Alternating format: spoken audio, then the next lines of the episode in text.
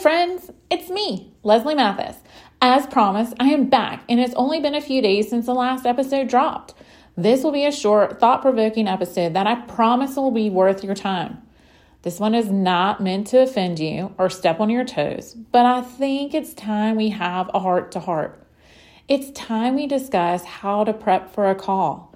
I have a belief that it is not a call unless you provide an agenda.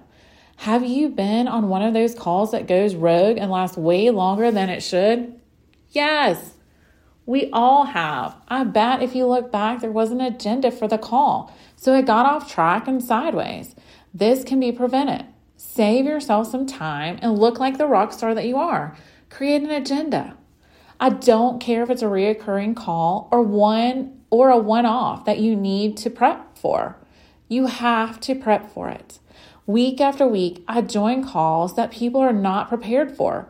If you are the leader of a call or have a portion in the call, it is your responsibility to prep for that call, period. No exception. It is not acceptable to say, let me look that up. You are giving your power away, and quite frankly, it doesn't look very professional either. Prepping for the call doesn't have to be super time consuming, but it will always provide big rewards. The agenda doesn't have to be super detailed, it can be even bullet points. I personally do not have a preferred agenda template, I just prefer an agenda. It's that simple. I host weekly and bi weekly calls and always send an agenda. Sometimes they might be particularly hard calls, and my agenda looks different than everyone else's in an effort to be prepared. I don't want everyone to see my notes or comments, but I want to be sure I stay on track and cover all of the material. I want to answer the questions before they ask me, especially on those hard calls. I want to give them all the information, move forward in a positive way, and avoid the questions. I want to give them the questions before they have to ask for them. And we can do that by prepping for the call and creating an agenda. Agendas do not have to provide charts, graphs, photos but again, an overall outline of what you will be covering on the call. Your agenda for a weekly leasing call will definitely look different than a monthly marketing call or a financial review. No matter the call style or the format of the agenda, what this shows time and time again is that you are prepared but and put in the additional effort. This builds confidence in you from the leadership or ownership side. If you are hosting a leasing call, be sure to include a pending items list and keep this updated until things are taken care of. This keeps it on the forefront so no one forgets, and it helps you get things approved quicker. Or, if nothing else, it tracks your request.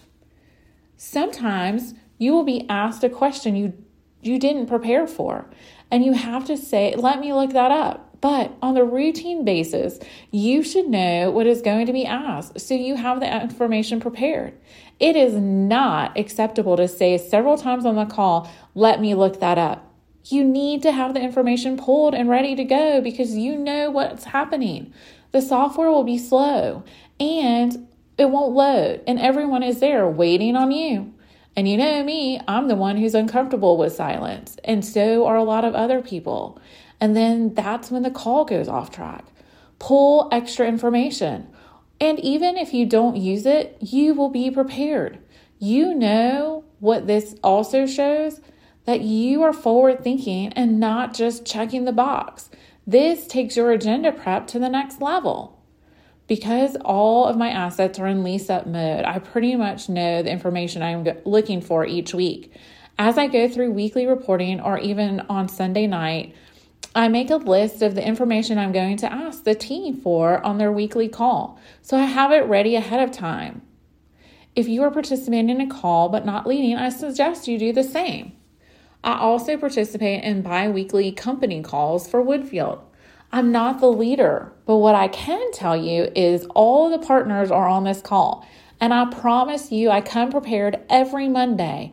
The call is hosted with all the information I can think of that they might ask me leasing, delinquency, COVID updates, you name it.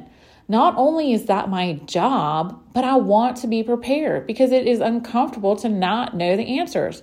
Of course, there might be something I need to follow up on, but those items should be few and far between. For most purposes, we are on calls that have something to do with our day to day responsibilities.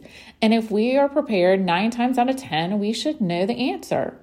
If it is a reoccurring call and you are not participating or providing value, you probably shouldn't be on the call in the first place. Ask the question if this is really worth your time, and maybe this is something you can remove from your calendar. Sometimes we're invited to calls because we're on the email chain. It's okay to ask the question What is the worst thing they can say? No, I need you on the call. Well, there you have it. At least you know. Hope this helps. If you disagree, I challenge you to give it a try and see how the call goes.